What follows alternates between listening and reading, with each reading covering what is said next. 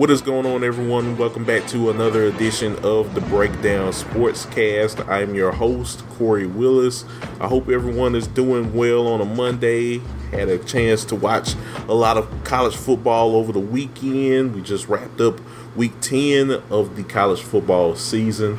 It was a fun week, so I hope your favorite team won, got the W this weekend, and you got to celebrate it with your friends and family. As always, we appreciate you guys listening in on the show. We're on many different streaming platforms such as Spotify, Apple Podcasts, YouTube, Amazon Music, and Amazon Audible, iHeartRadio, and many other streaming platforms. So we very much appreciate you guys listening in on the show. As always, feel free to leave us a like, comment, subscribe to the show. It very much helps us. It lets us know what we're doing and how we can improve for the future. So it's great that you guys can engage with us each and every week. So feel free to do that when you can.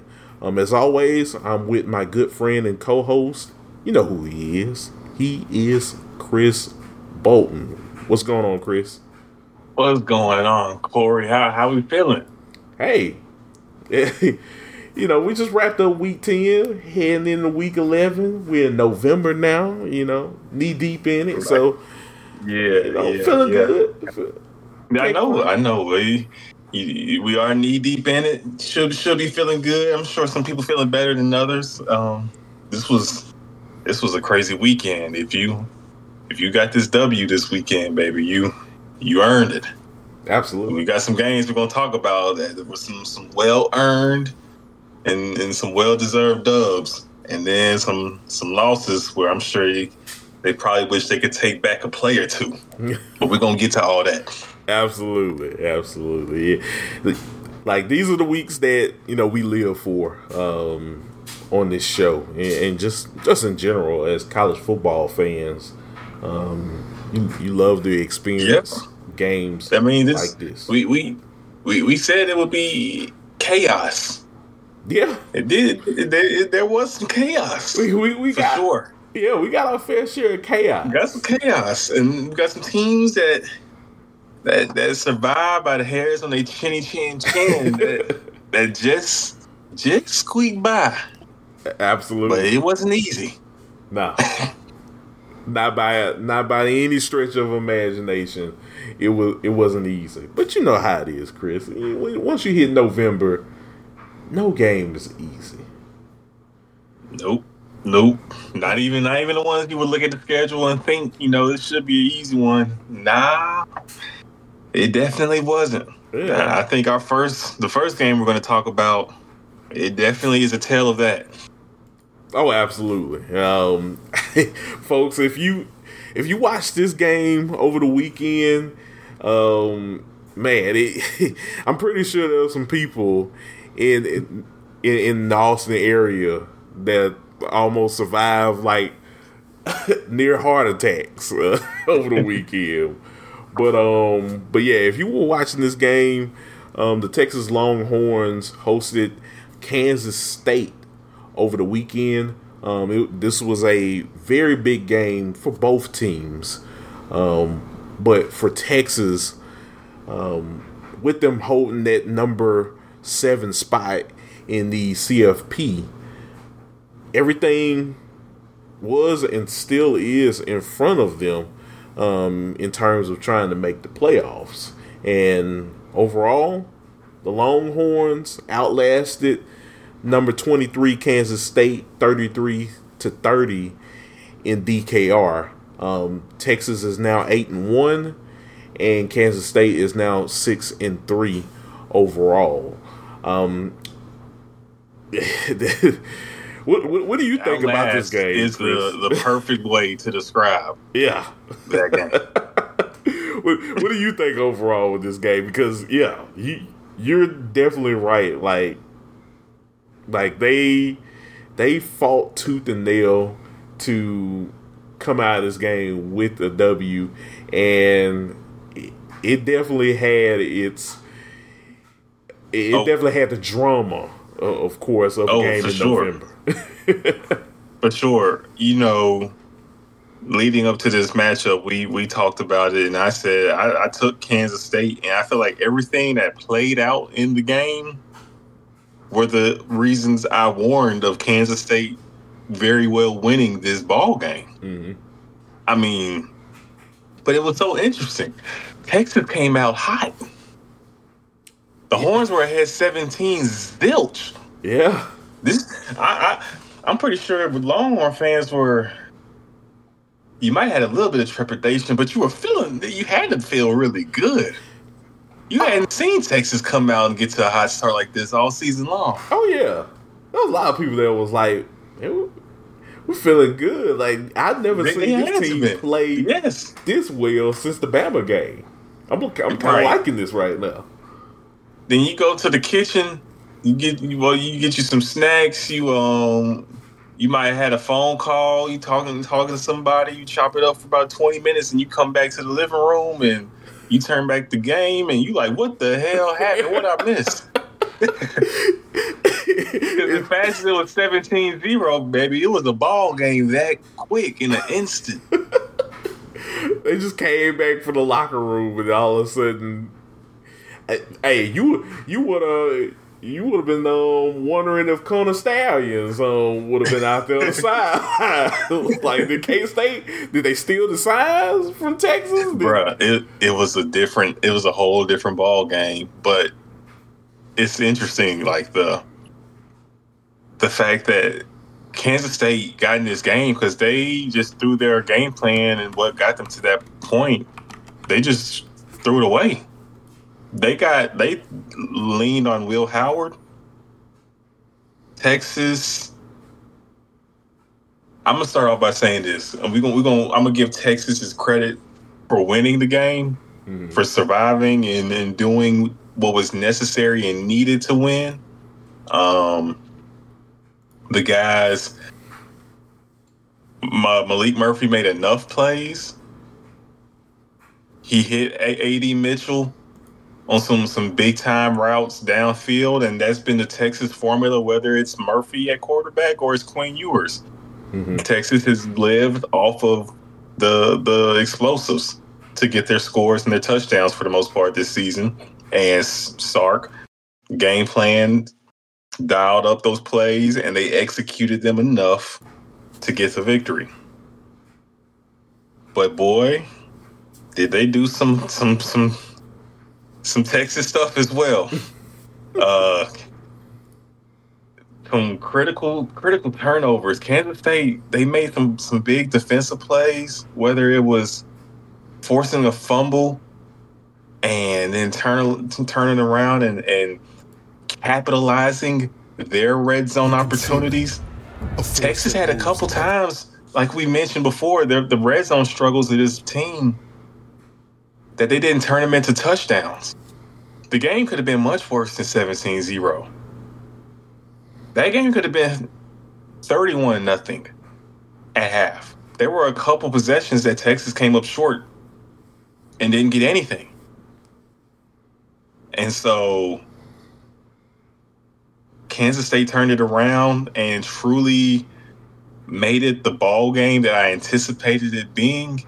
And I feel like Coach Kleiman is beating himself up right now. They took that game by his horns, literally. Pun intended. They took the game by the horns, and it was the reverse Uno. They put the pressure on Texas. And if it wasn't for a couple special teams mistakes, a missed extra point, the missed field goal, we are probably talking very differently about this ball game, Corey. So both teams had their mistakes. I think Kansas State should have forced this game to go to overtime and trusted their kicker to get the field goal to continue to force the game to go on, but they went for it, didn't get it, and I just think that's a little tough. I think in that situation, your team was playing better in the second half. You know, it was a tale of two tapes. That first half was all Texas, and the second half was majority Kansas State. And I think I would have been curious to see how a freshman quarterback in the biggest game of his life performs in overtime, because Malik Murphy did not look like the guy he was that first half. He struggled the second half. So, again, kudos to Texas for getting the win. And I will not take that away from the Longhorns. The defense was stellar, was incredible. You forced Kansas State to not be able to do what they normally do. They look like a top 20 defense in the nation, one of the best defenses in the country. But again, I really do. I feel like Kansas State's probably they have to move on, but I'm sure Coach Kleiman is beating himself up for it, and at least not allowing his team to continue to look, play like they did that second half. They were the better team that second half. And I kind of feel like if the game continued, it would have been very interesting to see how Malik Murphy would have responded in the overtime battle with the veteran quarterback on the other sideline. Agreed. After a game like this where Kansas State, they were fighting in this game. Just the resiliency from this team to fight back, to get them into overtime. They have a position. Yeah, exactly. They had an opportunity there to win the football game, but that resiliency from Texas actually helped them to win the football game, and being at home, of course, that really energized them as well. I mean, Texas has been pretty good at home as of late. So yeah, no, I totally get what you're saying. That everything was there for them to win the football game, but.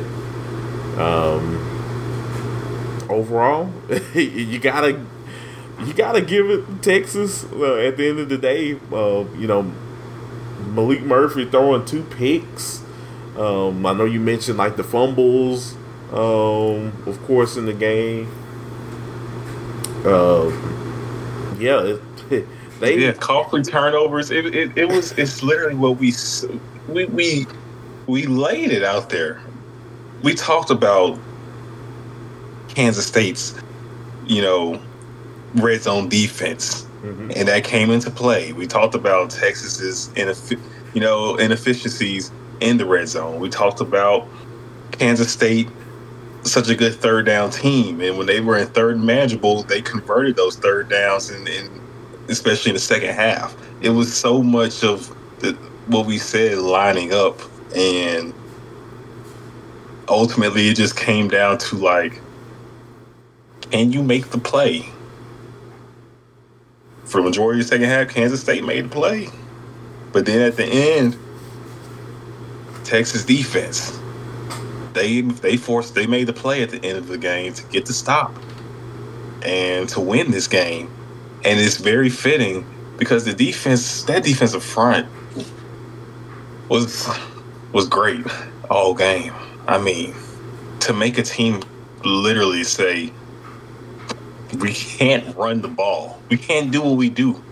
Kansas State's one of the 10 best rushing offenses in the country.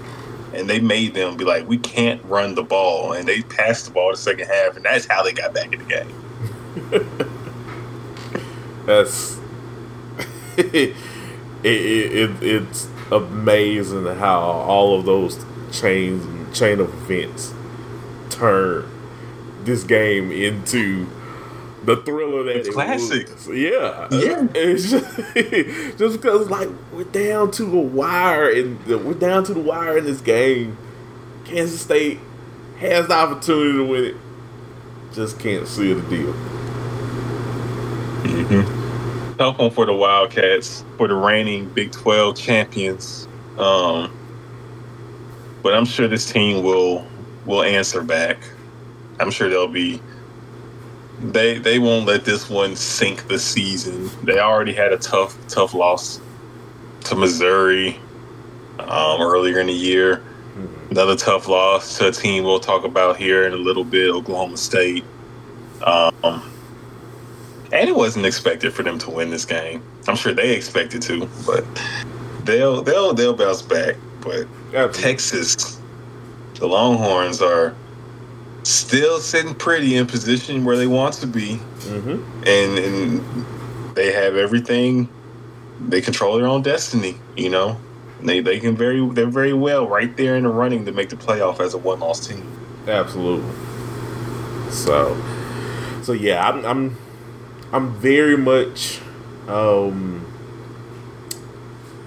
was very much pleased to see how Texas fought back in this game overall. Just because they were right there to lose this football game, and you know they were resilient to the end.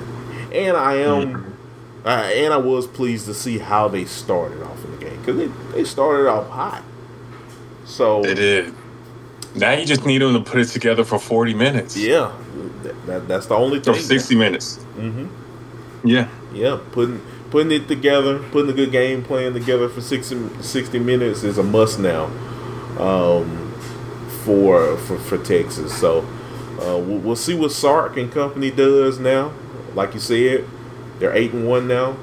They're still sitting pretty. Everything is still in front of them when it pertains to the CFP.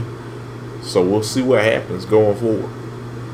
Right. Next up, take on an in-state foe, TCU. Mm-hmm. I think I'm curious to see what the status of Quinn's shoulder is. It's been 2 weeks.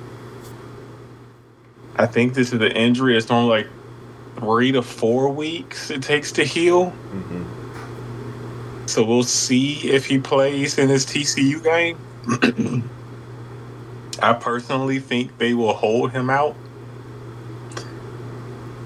You don't want to risk a re-injury, bringing him back too soon, whether it's for the season and also for the player. I mean, right. Quinn is a projected first-round pick, you know. So I'm sure Texas will do right by Quinn. If you can get by Kansas State, I'm sure they feel confident they can get by TCU. No knock to the Horned Frogs. But and then after you have TCU, you have a trip to Iowa State. I know the Cyclones just lost, but the Big 12 is the Big 12, and that won't be an easy game, I think, at Iowa State. And then you finish off the regular season with Texas Tech coming to town, and you know, rivalry games.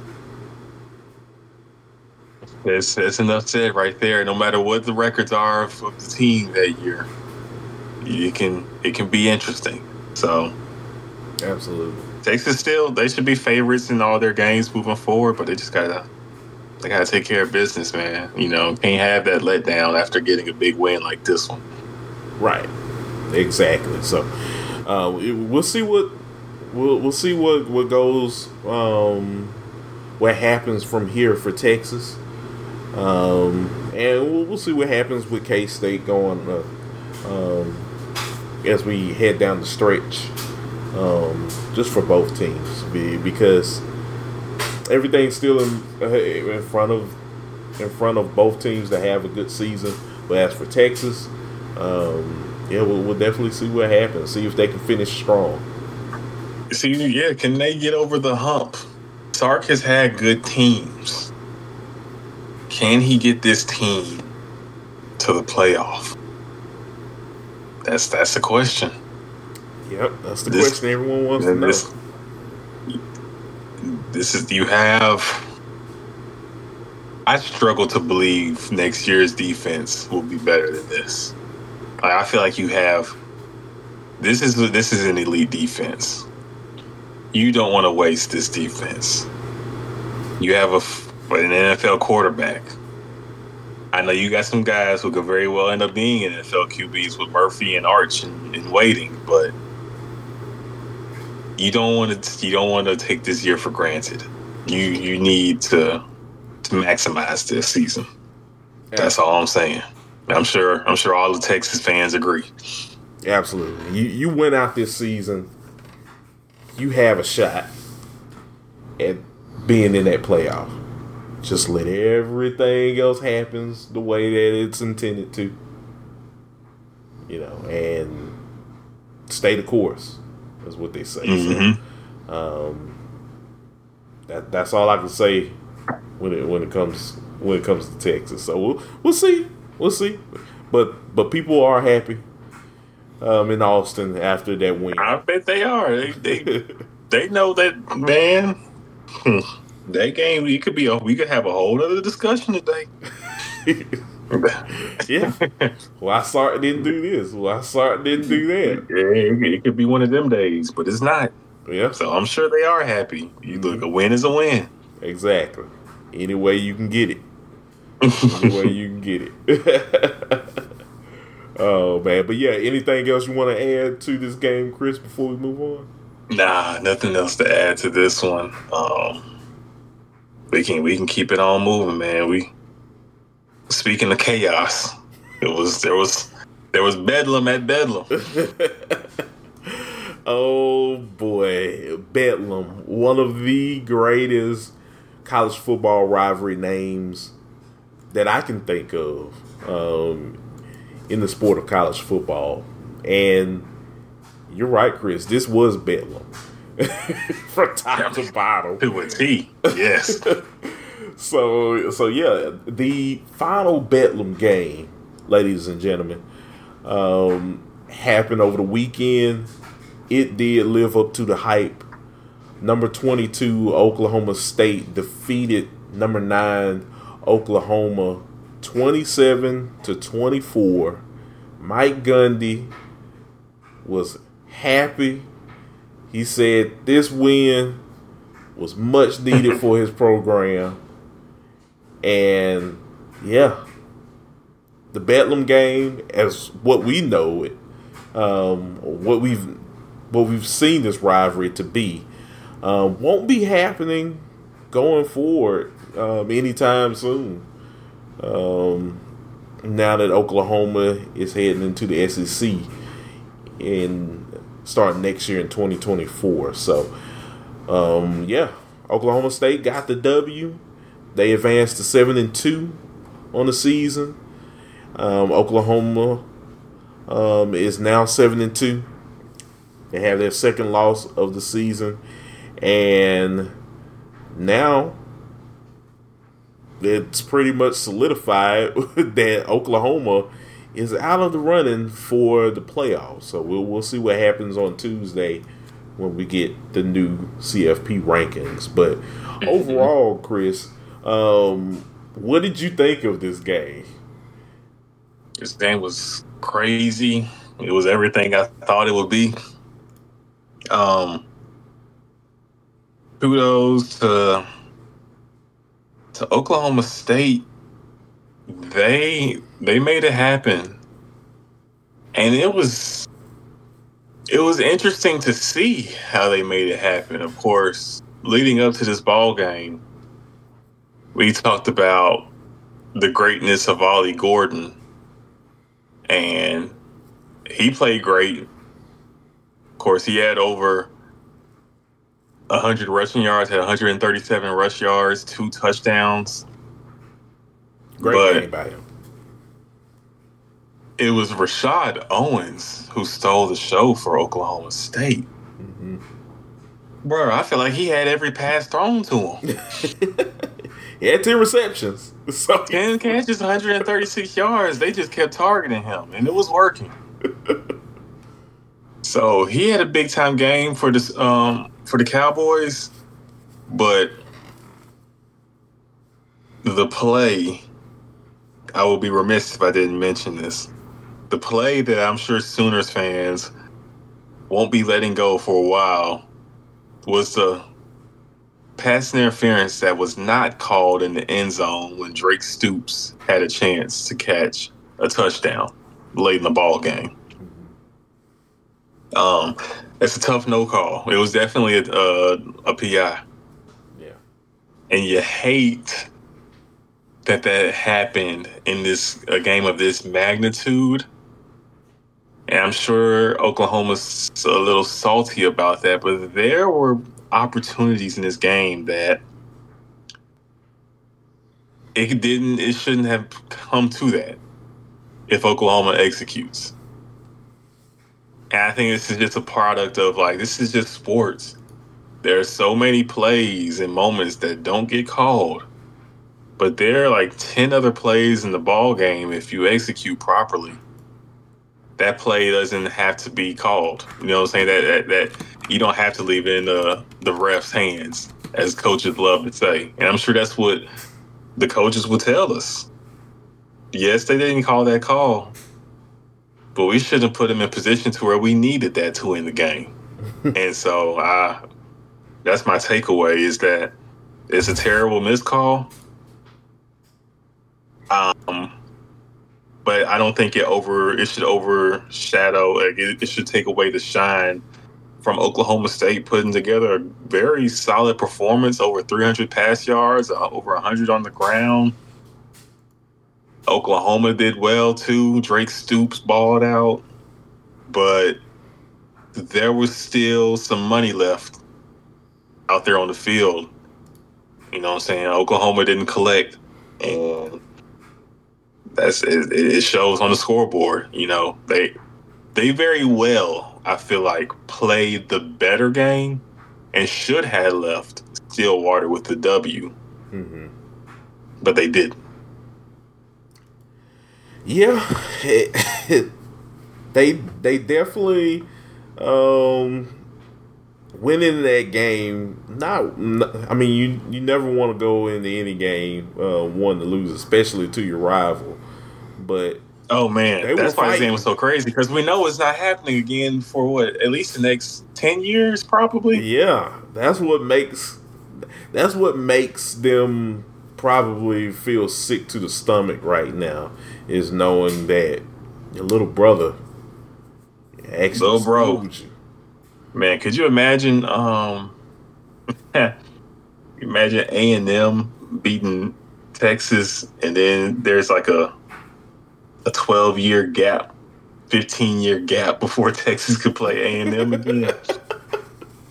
You know what I'm saying? Man, it just, that would be crazy. That's the Oklahoma equivalent of what's going on, though, with this one. Yeah. Are you right? Because you, like, unless there's a bowl game that transpires between you two, that's the only time you get in this game. Mm-hmm. Flat out. So yeah, it's... You know, hats off to Oklahoma State. They fought like hell to win this football game, and they were going back and forth with each other, of course. This game did live up to the hype. At times, you were looking at it like, man, this is the most Bedlam game. Oh my goodness, I've ever seen. Of course, like it had everything. That place was rocking too, man. Oh yeah, it was rocking. It was rocking. You knew when the game was over that they were going to storm the field. I mean, it had everything. Yeah, that's what made it so special. Of course, you know, you watch all of these college football games, and then you know, knowing what's going to happen now with the realignments on the horizon and everything. It's just, man, you see a rivalry like this, so prestigious, finish in this way. You see the crowd, you know, just celebrating, and yeah, mm-hmm. you just look at those moments, and you're just like, man, this is what rivalries like this are all about. This is what college football is all about. So, yeah, like I said, hats off to Oklahoma State. Big win, 7-2 now. They're actually in the driver's seat at that number 2 spot now. So they look to be the top contenders that want to face Texas by the time we hit the Big 12 championship game. So I'm sure that game is going to be big, and I can't wait to see it. But, yeah, anything else, Chris, you want to mention about this game? So, when you look at the schedule, Oklahoma State is in prime position to play in the Big 12 championship game. Mm-hmm. You had a win over Kansas earlier in the season. You also now got the win over Oklahoma. Iowa State beat you, but Iowa State lost to Kansas this weekend, which is a big help. So we could potentially, you know, when you look at these 3 remaining games in the regular season, at UCF, at Houston, home against BYU, all games Oklahoma State should win. Mm-hmm. Look, we might be looking at a Texas-Oklahoma State Big 12 championship game. Ollie Gordon and what he, you know, possesses at running back, his talents going up against that Texas front 7. That'll be very interesting to see. You know, I'm intrigued. I would like to see it. Hey, I would love to see it. I would love to see it. You and me both. I would love to see Ollie Gordon take on that Texas defense. Like, take my money. Yeah, for real though. And I'm curious to see just how Oklahoma State closes the season. We've seen Oklahoma State have good teams before. Can they seal the deal though? Mm-hmm. You got the win over Oklahoma, great. Can you punctuate this season and win out, at least for the regular season, and put yourself in position to play in the January bowl game, one of the big 6 games? Yeah, or potentially be a 2-loss team to make the playoff. We don't know what's going to happen as this season continues. So you just got to win game by game, but there's a lot of football left to be played. We'll talk about in our show next week. Not next week, but later on this week, mm-hmm. as we preview the matchups. Georgia and Ole Miss play. I can't wait for that game. There's a lot that can still happen. There's a lot that has to take place. So Oklahoma State, I know they have 2 losses. I don't think we can just say they're out of the mix, though, if you win out and then potentially win the Big 12 championship game, and what the boost that can be to your resume, too, now, with wins over Oklahoma and potentially at Texas. So there's still a lot to play for them, and we'll see how they close out this season. Yeah, indeed. So we'll keep a close eye on it, and just because it's Big 12 conference this year, well, OU and Texas, you know, being its last, and you know, all of the other teams that have been playing competitive in the conference, it's been fun. So it's been wacky. It's only going to get wackier. Yeah. It's the Big 12. I mean, you think looking at the going into the preseason, from the preseason into the season, like, oh, okay, this is how it's going to play out. Nope. No. Nope. No. Who would have? No. Who would have? You don't know how it's going to play out. Exactly. Ollie Gordon wasn't even a starting running back for Oklahoma State to start the season. It took him game 4 to get the starting squad. Now he's putting up Heisman numbers, has over 1,000 yards rushing this season. It's just crazy. Yeah. Yeah, he is very impressive. Wow. With yes, one of my favorite players to watch play football in college. Mm-hmm. And there's a few more that we'll talk about that we saw in the next game. Oh, yeah. We'll recap.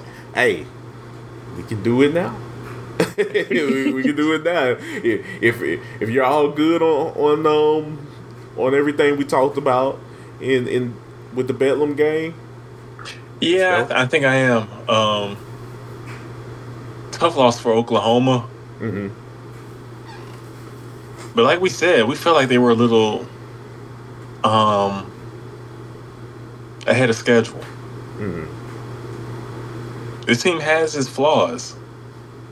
And it didn't help that they had their mistakes. Even their head coach had a critical mistake. Mm-hmm. Got called for a personal foul and gave Oklahoma State 15 yards. Oklahoma State was backed up at the goal line on the drive that they made downfield to win the ball game.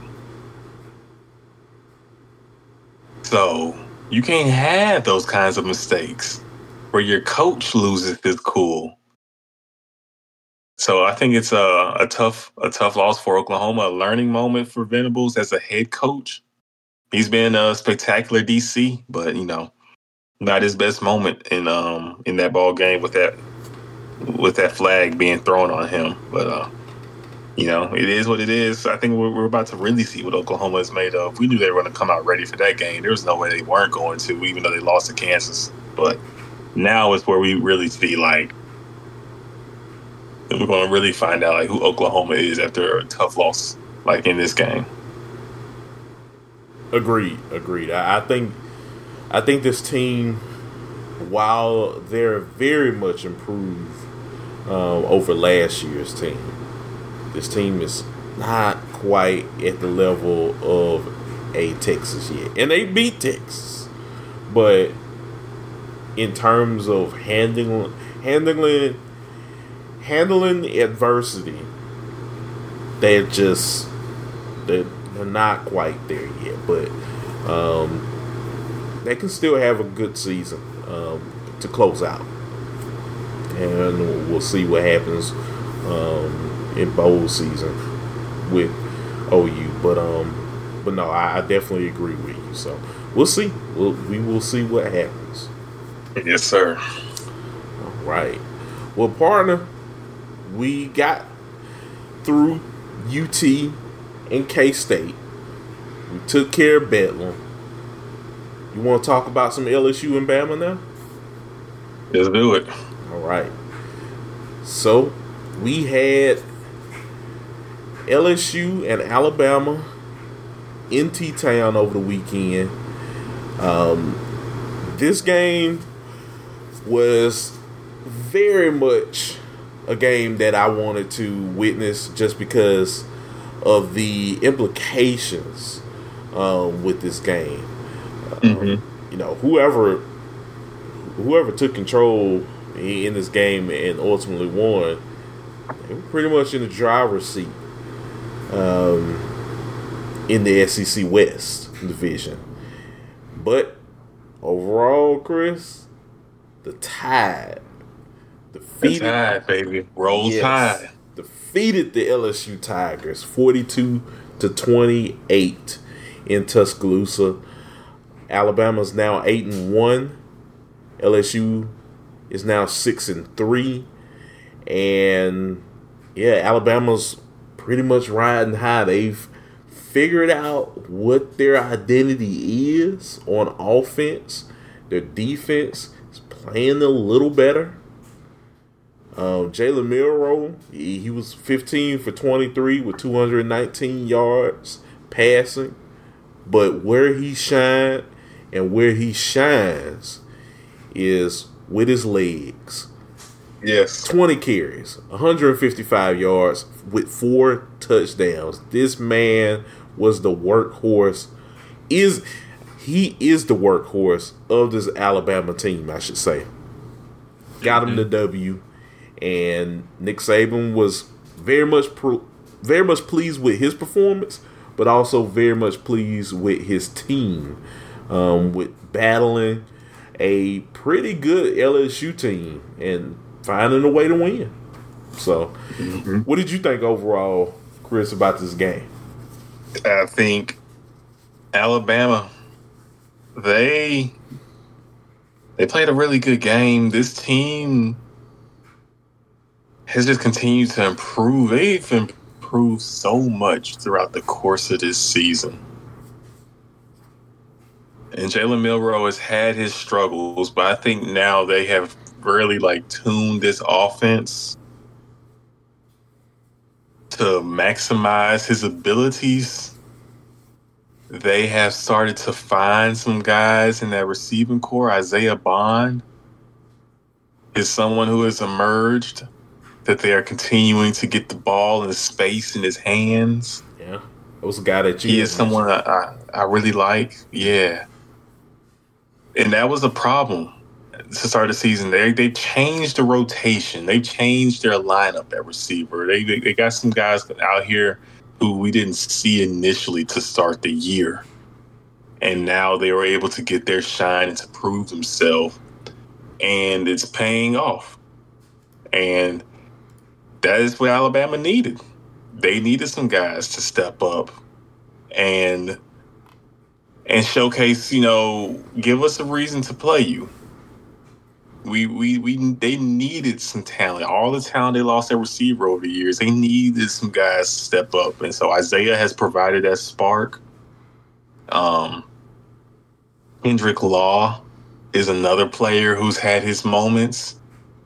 But also the backs.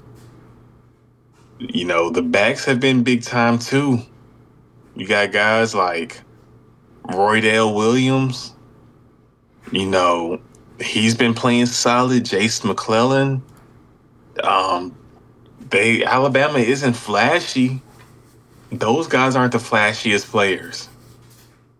They aren't the biggest. They aren't the fastest running backs. They're good. And they get the job done. They've been very sound. And I think it's just we got to give credit to this team for improving, and the coaching staff for continuing to find ways to put these guys who might not be the Jalen Waddles, the Henry Ruggs, the Devontae Smiths, the Calvin Ridleys, and all the lineage of running backs that Alabama's had. It might not be those guys, but they're still very good players, and they're out here winning big-time games and coming into their own. So, Bama is nobody to take lightly. And this team, as much as we might have wanted to dead them off in the playoff race early on after losing to Texas, they are very much alive and playing for a national championship. I agree. And, the performance of Milroe, this is who Alabama is now, folks. And I think you can even ask Nick Saban, they embrace with who they are. They're embracing with who they are this year. They're not the flashy Alabama team that you've seen in the past. This is who they are.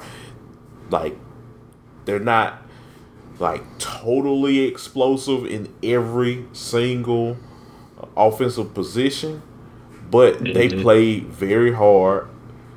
When plays need to be made, they will make them. And you have guys like Jaylen Milroe that is so athletic. You have to put guys like that on the field and let them be them. And I think Nick Saban has figured out that it's best to just let Jaylen be Jaylen. And he's done a really good job with getting that coaching staff to adapt to that, to adapt to what his skill set is, and hey, just letting him go with it. And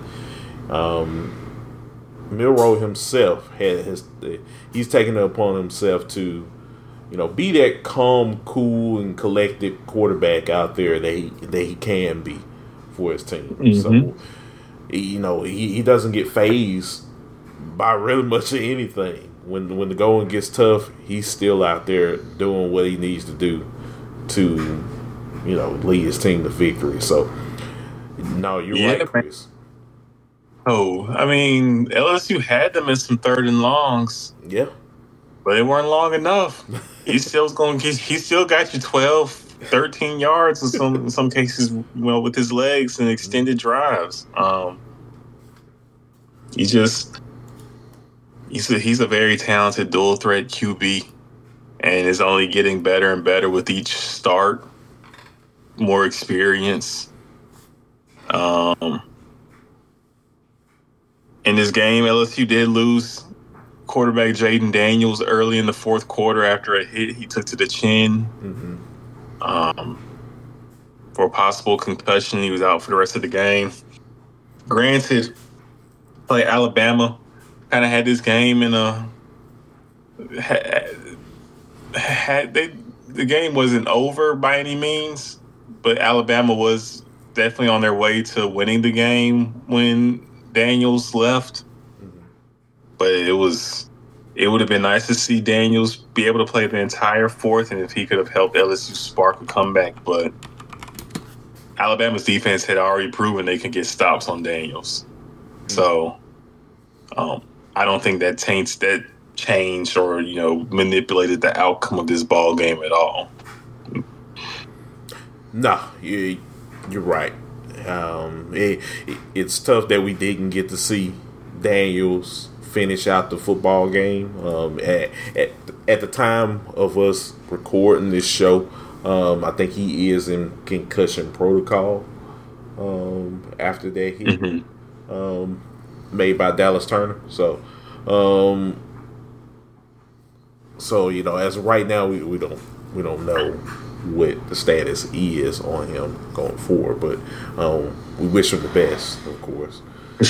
But yeah, it's tough. We wish we would have saw this game all the way through with him out there. Definitely. It's tough for LSU, man. 3 losses at this point. I mean, still have to play A&M. I mean, I know it doesn't sound like the toughest challenge, but as we saw this weekend, you better ask Ole Miss. And I said, Jimbo got one more in him. And he almost got deep. He reached in his bag to try to make it happen against the Rebs. Hey, we'll see.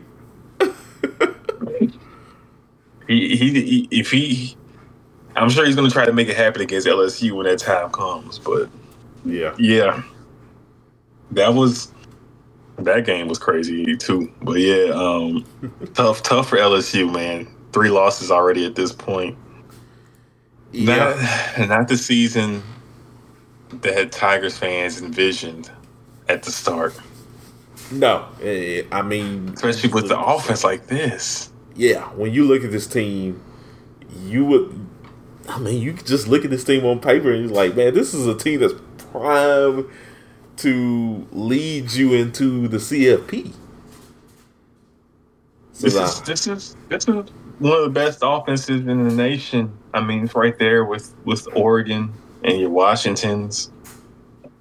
Jaden Daniels still is going to be the SEC Player of the Year to me, and can still earn an invite for the Heisman Trophy. I don't think he's going to win it, but I still think the numbers say it all. That boy should be invited. He need to be in New York for that. Yeah, I think so. Look, stats speak for himself. And they have 3 losses. That's tough, man. That's how bad his defense is. Yeah. It's not an LSU defense. No, dude, it's not. I'm not sure they got the best defense in the state of Louisiana. Tulane might have a better defense. You know what? You're getting somewhere now. Like that Tulane defense is pretty good. That Tulane team, just overall, is a pretty decent team. So I don't know. I mean, who would have thought we'd have been saying that in preseason? I know we all thought Tulane was good. We wouldn't expect Tulane to have the best defense in the state. Huh? Yeah. None you might need to see it through the region. Was it Louisiana now? I think they took off instead of saying Louisiana Lafayette, but just called Louisiana. Yeah. Their defense might be right there with LSU too. Oh, that's man. How much of a struggle.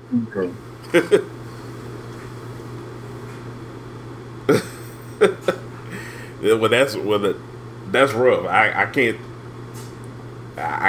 help you with that, LSU. Yeah. Tough for Brian Kelly, and he knows it. I think it's out of his control. Mm-hmm. They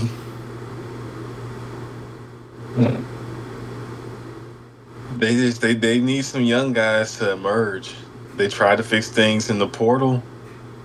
The portal has not worked for patching up the secondary.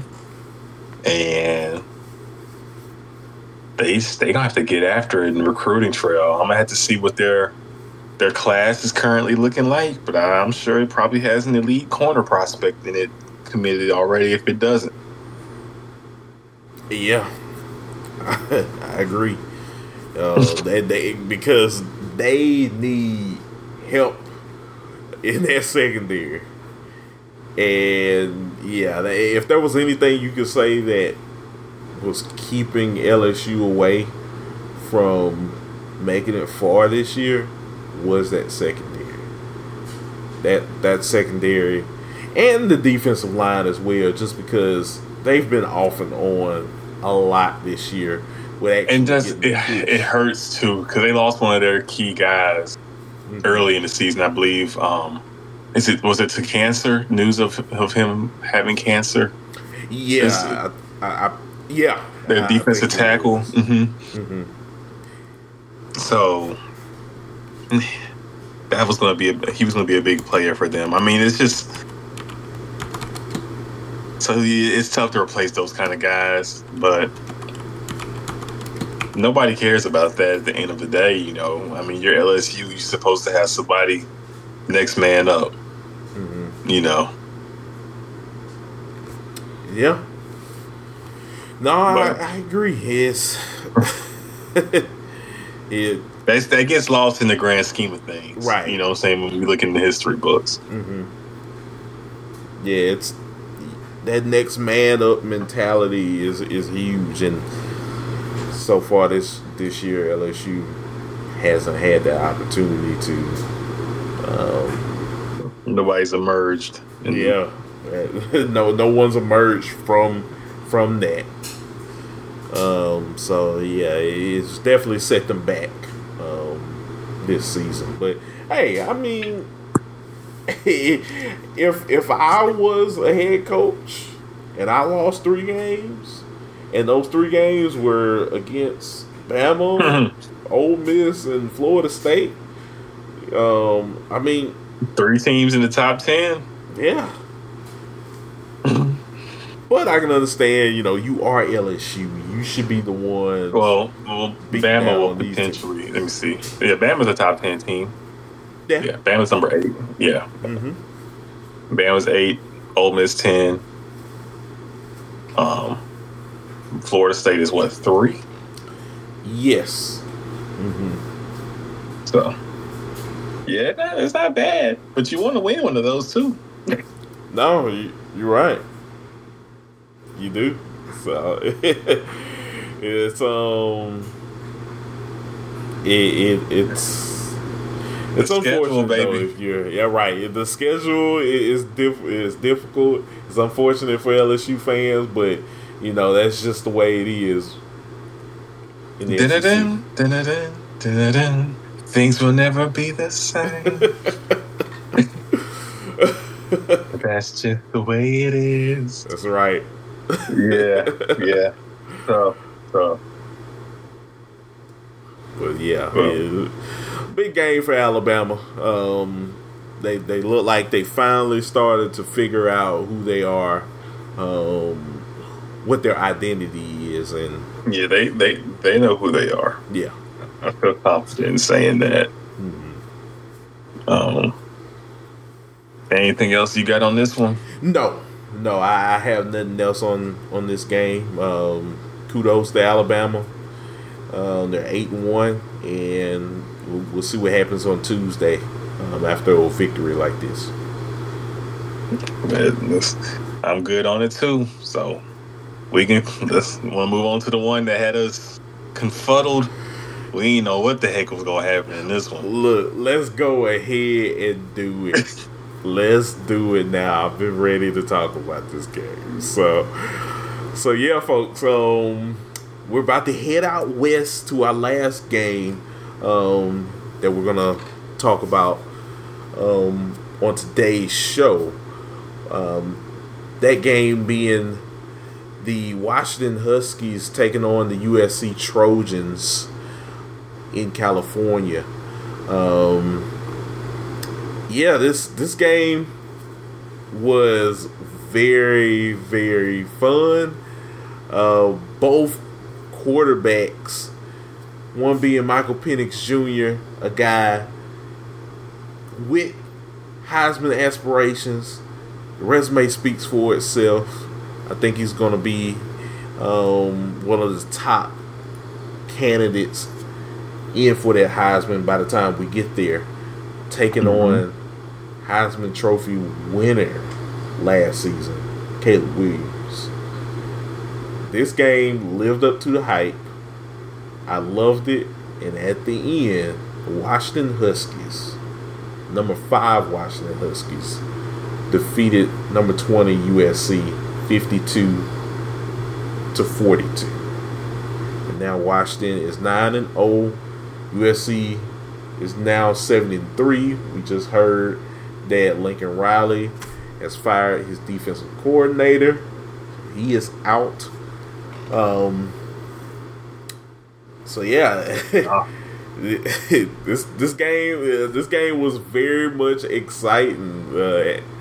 Like I said, Michael Penix Jr. He was 20 for 30, 256 yards with 2 touchdowns, threw 1 interception. Caleb Williams, he was 27 for 35 with 312 yards with 3 touchdowns. That's some ridiculous plays. Just that 4th down when he rolled out and turned back around and had the arm strength to throw it to the opposite end zone, corner of the end zone for that touchdown. Mm-hmm. Oh my goodness! I was watching that live. I said, "What the heck?"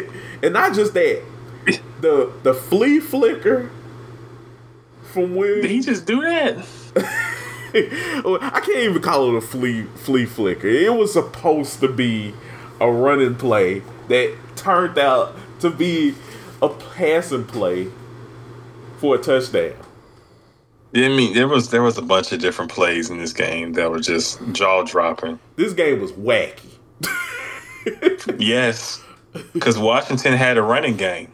Yeah, which folks, we have to talk about that right now. Dillon Johnson, former Mississippi State running back Dillon Johnson, was a beast in this game. I know we like talking about beast, but Dillon Johnson, he had himself a game. 26 carries, 256 yards with 4 touchdowns. Just a monster day by Johnson. I can't say anything anymore. What did you think about just the performance from Washington, Chris, in this game? So Washington, they are such a interesting team, Corey. Like I don't know if we learned anything else about them this weekend, honestly. Could they be the I most really don't know if we learned anything about football? Them. Look, I think you're right, but they're just a weird football team, man. They ran up and down the field on USC, and I mean, I'm a veer off on a slight tangent, real quick. Mm-hmm. I think the defensive coordinator being fired, he is the scapegoat. There is an internal problem in this program. Like, there is something deeper than the DC and this defense being bad. There is. It can't be on just solely the defensive coordinator. I think there is the values in this program. I just don't think they align to being with how this team is constructed. So many transfers. So I think it's really hard and difficult to kind of develop the kind of defense that you need to win. When you have so much change with this USC program, and also Lincoln Riley's track record ain't one of teams that play defense. Not at his past stops either. No, if you look at that Oklahoma team, they don't play defense. They never played defense when he was at Oklahoma. So I really think the defensive coordinator being let go. I don't know. It seems like he was in a tough position to start because I just don't feel like they care about defense at USC. Nah. But, yeah, go ahead. Oh, no, I was just pretty much agreeing to you. I definitely don't think they care about it just because look at your coach. Yeah, exactly.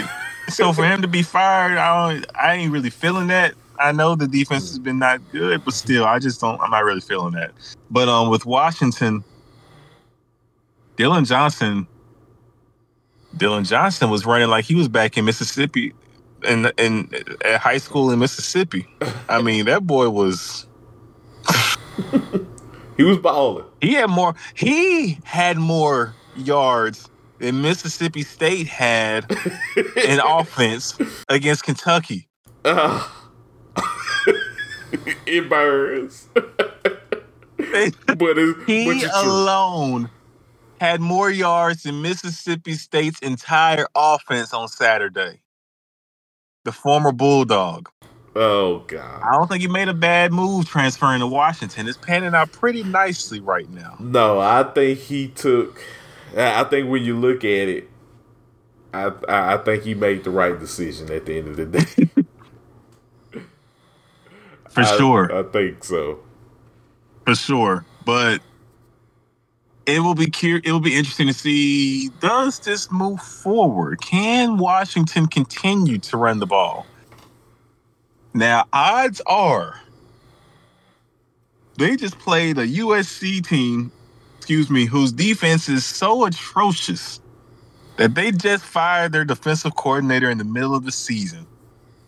So that doesn't give me too much hope that this Washington running attack that has been missing in action all season will sustain and continue as we close out the regular season. But if they have somehow found a rushing game, mm-hmm. Washington is dangerous. They can continue to run the football the way they did Saturday with what Michael Penix and that receiving core he has. Mm-hmm. Washington's a little more for real then, if that's the case. If they can be a balanced, complete team. Yeah. I don't think they will be, but there is a possibility. There is a chance. Yeah, Michael Penix Jr., while he had a great day himself, we learned a lot about this Washington Huskies team where we were just all surprised. Like, man, they can really be a ground and pound football team as well. Who would have saw that coming, Chris? Nobody, but it makes all the sense in the world because of who it was against, Corey. Yeah. It was against USC. It's just all reverts back to that again. I don't want to. I'm not trying to take any credit away from Washington, but at the same time, we got to keep it a buck. And we've been saying all season how bad USC's defense is. And the one game when Washington can finally run the football, it just happened to be against USC.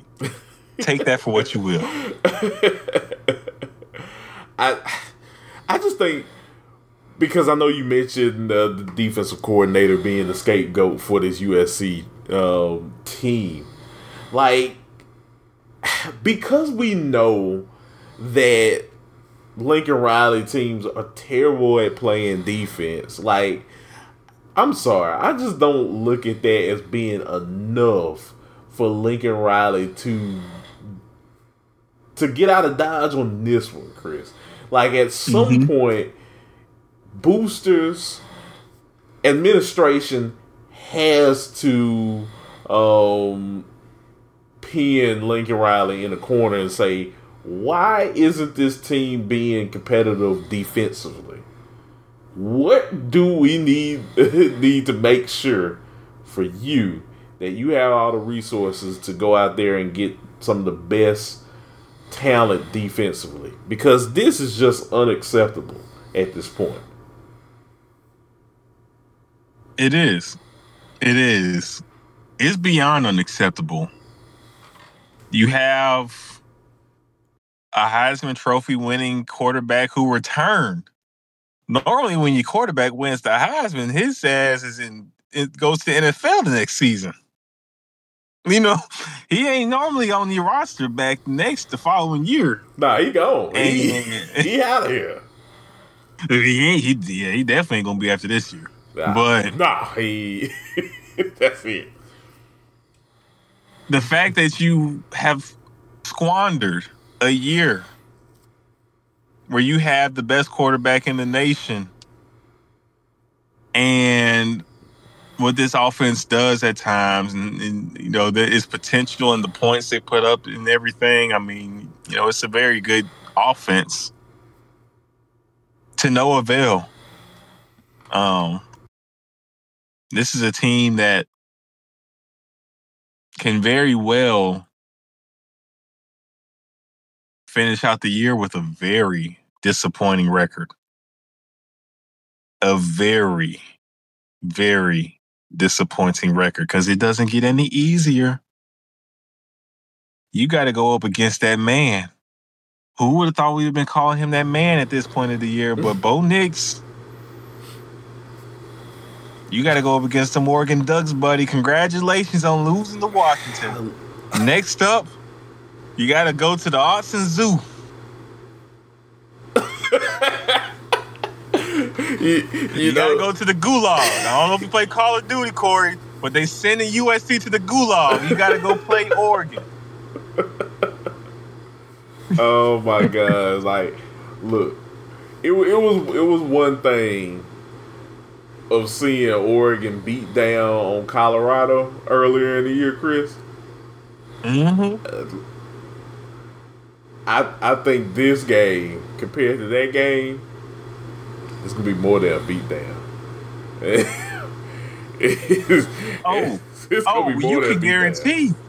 You can guarantee that's going to be a Bolton bet.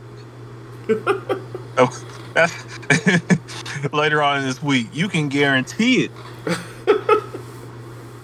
That game is going to be a bloodbath. Yes. But yeah, and USC already has 3 losses.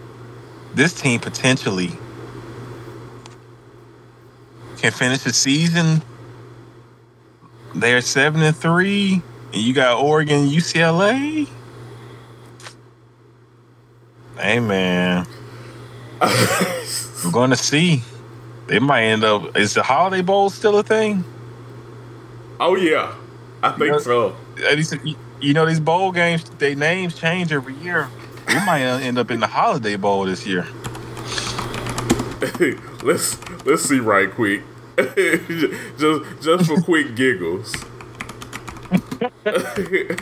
Because, you know, we're getting a little closer to bowl season, Chris. I think we can start, you know, kind of thinking about which bowl. Trying to map things out and project. Yeah. They might end up in the Holiday Bowl this year. Who saw that coming? Oh, my gosh. So, let's see. Yes. We have at San Diego, Chris, the DirecTV Holiday Bowl. DirecTV? Hey. Them boys ain't even going to have to travel too far. They're going to have to stay in the state. Exactly. And get beat down on DirecTV. Oh, man. It's tough, man. It's tough. And then, more than likely, if you're in the Holiday Bowl, I know who ain't going to be playing in the Holiday Bowl. You're probably going to be starting a new quarterback for that game. Exactly. I mean, it's just it's a disaster of a season for USC. Yeah. It really is. This is a flat out disaster. There's no other way to put it. I'm curious to see Lincoln Riley's status if he sticks around. Because, like I said, I think it's a program issue, and it starts with the head coach as to why this team does not care on defense. No. And so something has to give, Chris. At some point. If you ain't gonna ball out this year with Caleb Williams at quarterback, I don't care how much better the defense is next year. That offense is not going to be. It's not going to be what it was the last two seasons. You just don't replace a Caleb Williams. No. So I'm very curious to see if Lincoln Riley, if he gets out of Dodge, if he makes a move.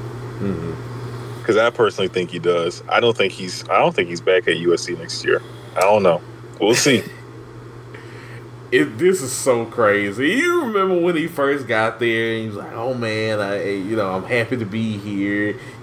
People from Oklahoma was just livid that he just left and made the school look like buffoons, Chris. And if this guy leaves. Literally, what was this? His second year? If he leaves, they had a coach leave real soon in his tenure before. Yeah. Yeah. This wouldn't be the first time. They have some striking, some similarities. Both love offense, you know. That they do. but the difference between the other guy and Lincoln is that the other guy is actually having a good season at another school right now.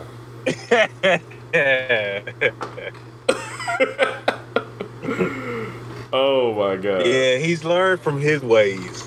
Yeah, Kiffin has learned. He's learned a thing or two from his time in coaching. Right. Or so it seems, you know. He's got things rolling out there at Ole Miss. Speaking to Lane Kiffin, we might as well touch on this game. So let's go ahead and do our quick blitz on all the rest of the games this week. Anything else you want to talk about Washington, USC?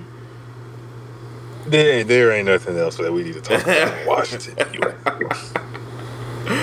Oh man, no, agree. But speaking of Lane Kiffin, I had that game on the side while watching Kansas State and Texas. It was that noon slate. Slight tangent. The noon slate we had this past Saturday. That is one of the all-time noon slates. It was great. That might have been the best noon slate we had this year. I ain't no Mike. That was that the drama. The quality of games, that Kansas State Texas game going on at the same time as Ole Miss and A&M and how that game finished, going on at the same time with Florida and Arkansas going to overtime as well. Irrelevant nationally, but just for the love of the game, all that was going on at once. It was too much, Corey. It was so much going on. And it was so glorious. I loved it. It was amazing. But that A&M Ole Miss game was off the rails as well. A&M very well could have won that game. They could have, but they didn't. They didn't. Ole Miss survives. Jimbo almost had it. I knew Jimbo was going to dig deep in his bag to try to get that one. That man's fighting for his job. He needed that one. Couldn't do it. But, you know, Ole Miss, top 10 team in the nation. You got to give it to him. Jackson Dart threw for over 300 yards against that A&M defense. Mm-hmm. We got a game Saturday. Ole Miss and Georgia should be interesting. A chance for Lane to get that real premier signature win that he's looking for at Ole Miss. If he beats Georgia, they're going to start working on that statue of Lane Kiffin the next day. They're going to erect a statue of that man out there in Oxford if he gets a win over Georgia. Mm-hmm. Yeah. Look. They keep finding ways to win, Chris. They do. That's all. And it's not normal ways either. The defense is stepping up. Mm-hmm. That's what's been missing. I agree. You can't say anything any differently. Like they're finding ways to win these football games. The defense each week steps up and, you know, leads the team to victory. And it's different guys out there on defense swarming to the football, making plays. It's quite the sight to see. And it's two Mississippi State grads, alumnus. It hurts a little bit to see just how high Ole Miss is at this point in time in the national landscape. And to see Mississippi State getting outrushed by a running back, getting out total yards by a running back, having more. I mean, it's rough. It's rough. You know, like Mississippi State is down bad. Yes. Yeah. I mean, from watching Ole Miss play and persevere like they have all season, but especially in this game this past weekend, and then looking, you know, down south from Oxford, this team is terrible. There's no way. Garbage. There's no other way around it, folks. Garbage. You could not. I would not believe you if you told me, if I was just dropped to the earth at this point in time, and I got to see Mississippi State and Kentucky and what this Mississippi State team is. And then a couple hours later, I watched Arizona play UCLA and Arizona beat UCLA. You cannot convince me and Mississippi State somehow beat Arizona earlier this season. No, you can't. Talk about a twist. But yeah, I mean, it's been one hell of a year, and it was another weekend for the ages. Like I said, we've been pumping up Arizona. I got to bark real quick. We've been pumping up Arizona. And I said, Bolton Betts.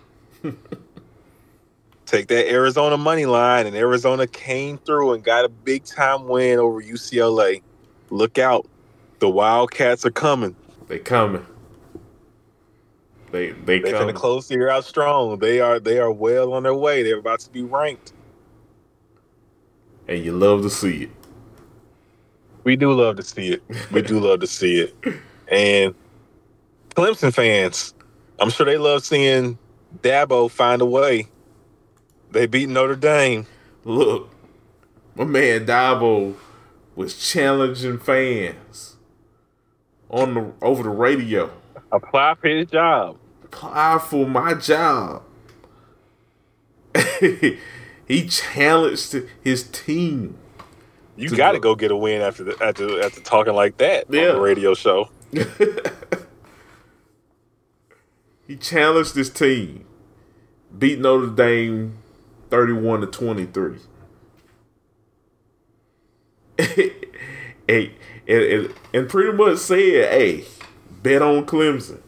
If you ain't betting on Clemson, what are you doing?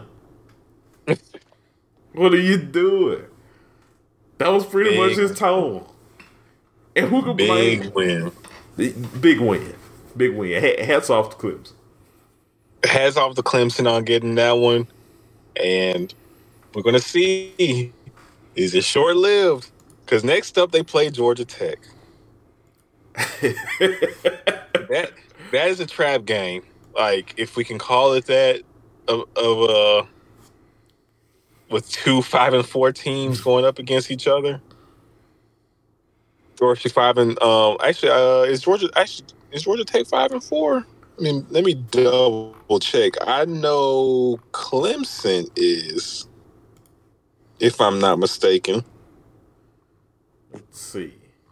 As I research very quickly, Georgia Tech is 5-4. 2 5-4 ball clubs. Hey, we squaring off against each other, vying for bowl eligibility. Who would have thought that Clemson would not be bowl eligible at week 11 of the college football season? Who would have thought? Not me. Wow. Oh, my gosh. Wow. That's not going to be easy game. What's the line right now? Clemson 14.5?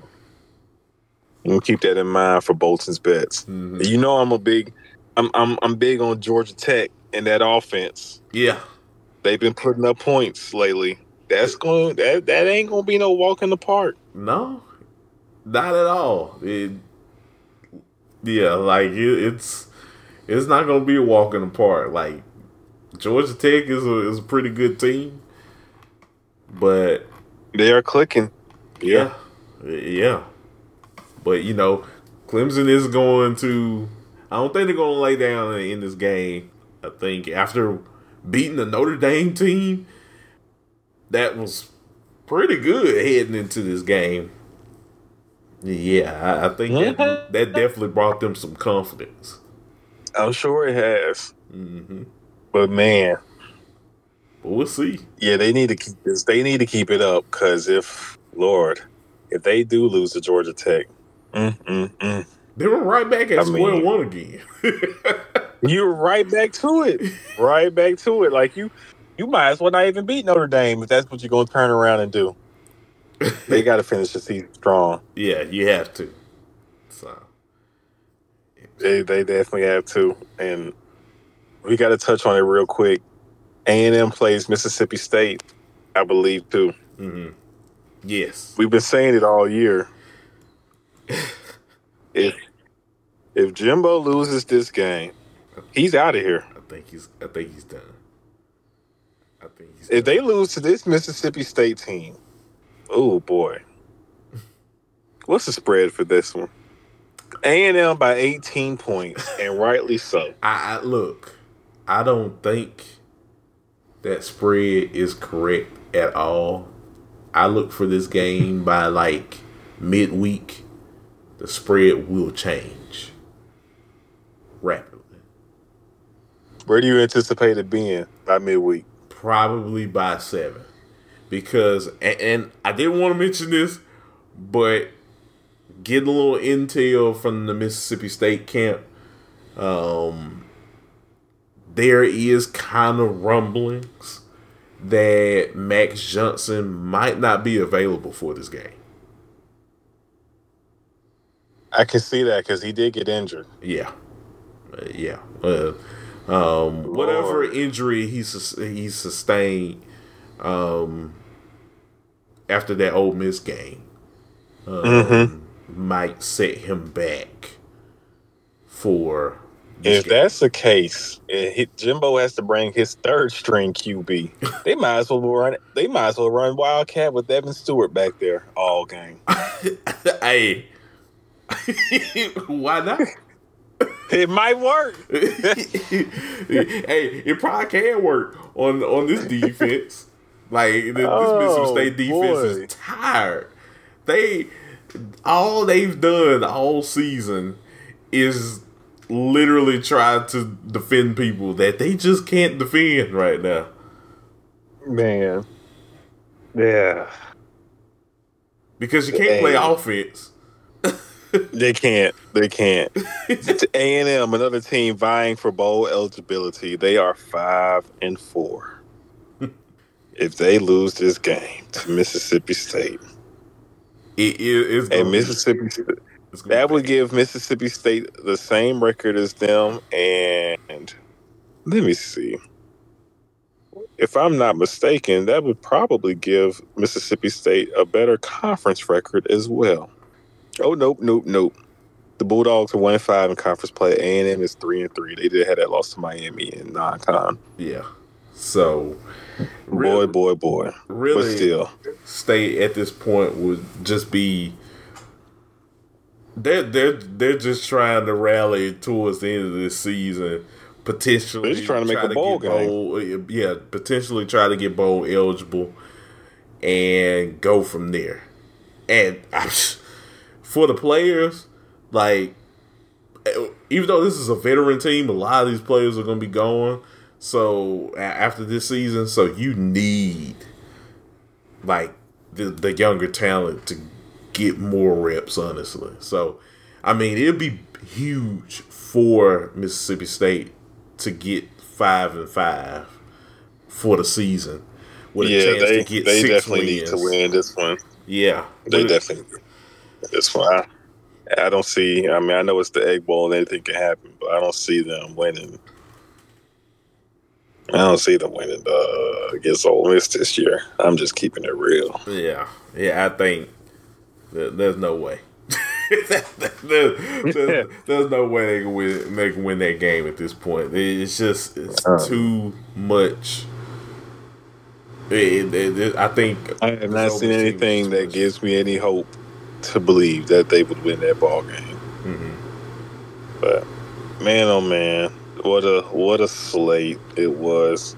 Florida State was in the sneaky close game to Pitt, 24-7. If it was raining, it could have. We could have some potential right there. I know. It look. It always comes down to that. Rain. The Pittsburgh. Weather was good. It was there. Everything was there. Everything was there. Colorado was in a close one with Oregon State. Mm-hmm. The Buffs needed that one, but you know they just continue to struggle offensively. Yeah, I think we've talked about it a lot on the show. It is just what it is now. With Colorado, they can't run the football, man. No, they can't. But hey, I don't think Deion's lying when he's talking about there will be changes. This man is going to have a second coming of the purge with his team. There will be some changes made for sure. Absolutely. He is going to rip this team limb from limb when he gets a chance. And you got signing day coming. Oh, he already has his list. But that's the thing. it'll be interesting to see how improved the line is, even if he does bring in some new offensive linemen, whether it's, you know, via the portal. This offensive line group takes time to develop. You know, it's just not just – it ain't something you just plug and play. At least I don't think. No. So I'm curious to see how this pans out moving forward. Mm-mm. Nah, we'll see. Agreed. We will see. Man. Another great week. Anything else you want to touch on? No. I was just gonna say it was another great week. We're heading to week 11 now, and yeah, I think we got our little dose of calamity in college football. I mentioned it during the prediction show, but we got a hint of chaos, mm-hmm, for sure. Yep. Even Georgia was on the ropes a little bit. Yeah. But I think overall they handled it about as perfect as possible. So definitely. So we'll see this week with the Ole Miss game. See what happens. But you're right. Man. But yeah, as we head out, Chris, go ahead and let the good folks know where they can find you on social media. I'll let your boy on Instagram at chris.bolton_, and on Twitter at chris_bolton_ well, I said Twitter, on X at chris_bolton_12. Get at me and we chop it up, talk college football and pro, NBA, I mean wrestling, it doesn't matter, everything. Yeah. And you can also follow me on X as well.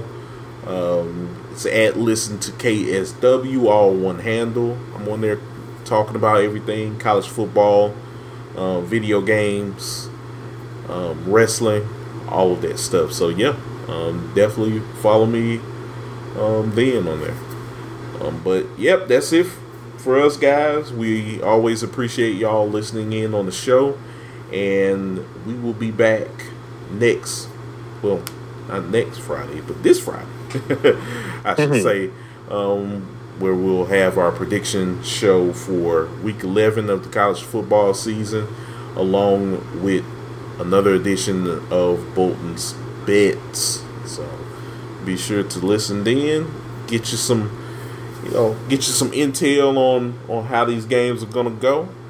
I know Chris will. We're doing well with both his bets, 4-2, baby. Yeah, we doing it. So yeah, I'm very much glad that the folks can listen in. That way, they can get that knowledge, Chris. So. Yes, sir. We're going for the clean sweep this week. Yep. Yeah, absolutely. Bolton's Bets is definitely in for the sweeps. I'll tell you that. So, and I think we'll have another great show this week for y'all. So, until then, guys, y'all take care, and we will see y'all later on this week. Peace.